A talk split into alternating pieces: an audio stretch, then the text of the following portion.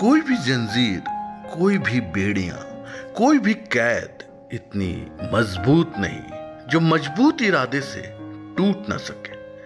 पर एक रिश्ता जो प्यार की डोरी से बंधा, निश्चल, निष्कपट, अटूट, बचपन से साथ निभाते हुए, खिलौने संग साथ खेलते हुए, साथ हँसते, साथ रोते, जीवन के हर रंग में साथ सरोबार होते हुए कभी बचपन, कभी युवा, कभी अधेड़ तो कभी बुढ़ापे में साथ निभा जाए।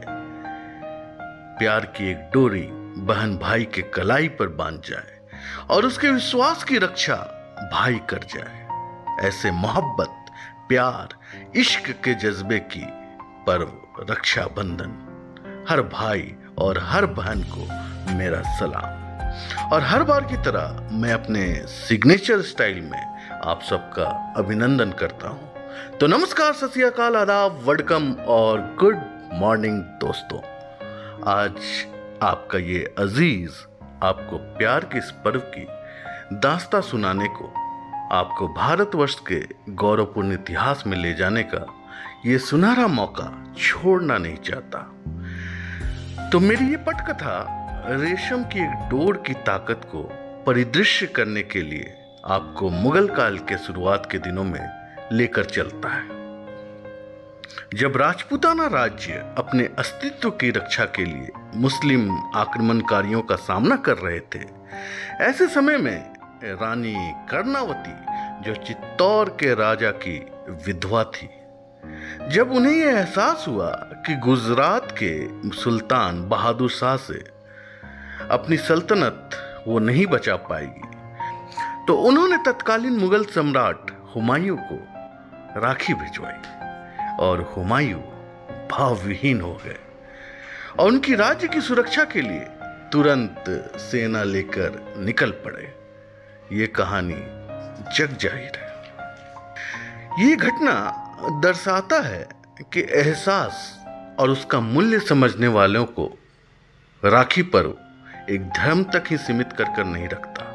अपितु, पूरे भारतवर्ष का यह पर्व बन जाता है। दूसरी घटना एलेक्जेंडर और राजा पुरु की है। एलेक्जेंडर जब विश्व विजेता बनने के ख्याल से भारत का रुख करते हैं तो उनको पुरु के रूप में असली विरोध का सामना करना पड़ता है।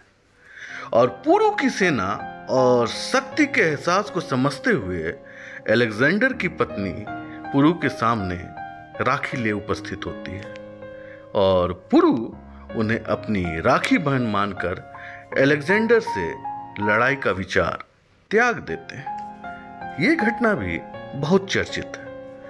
पर कालांतर में हम बस पर्व उसे मनाने की परंपरा है, इसलिए मनाते जाते हैं।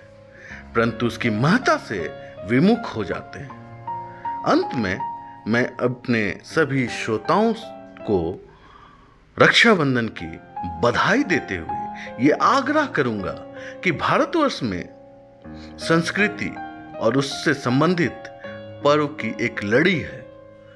हम सभी पर्व को हर्षोल्लास से मनाएँ और उस पर्व की माता को समझते हुए अपने जीवन में सम्मिलित करें।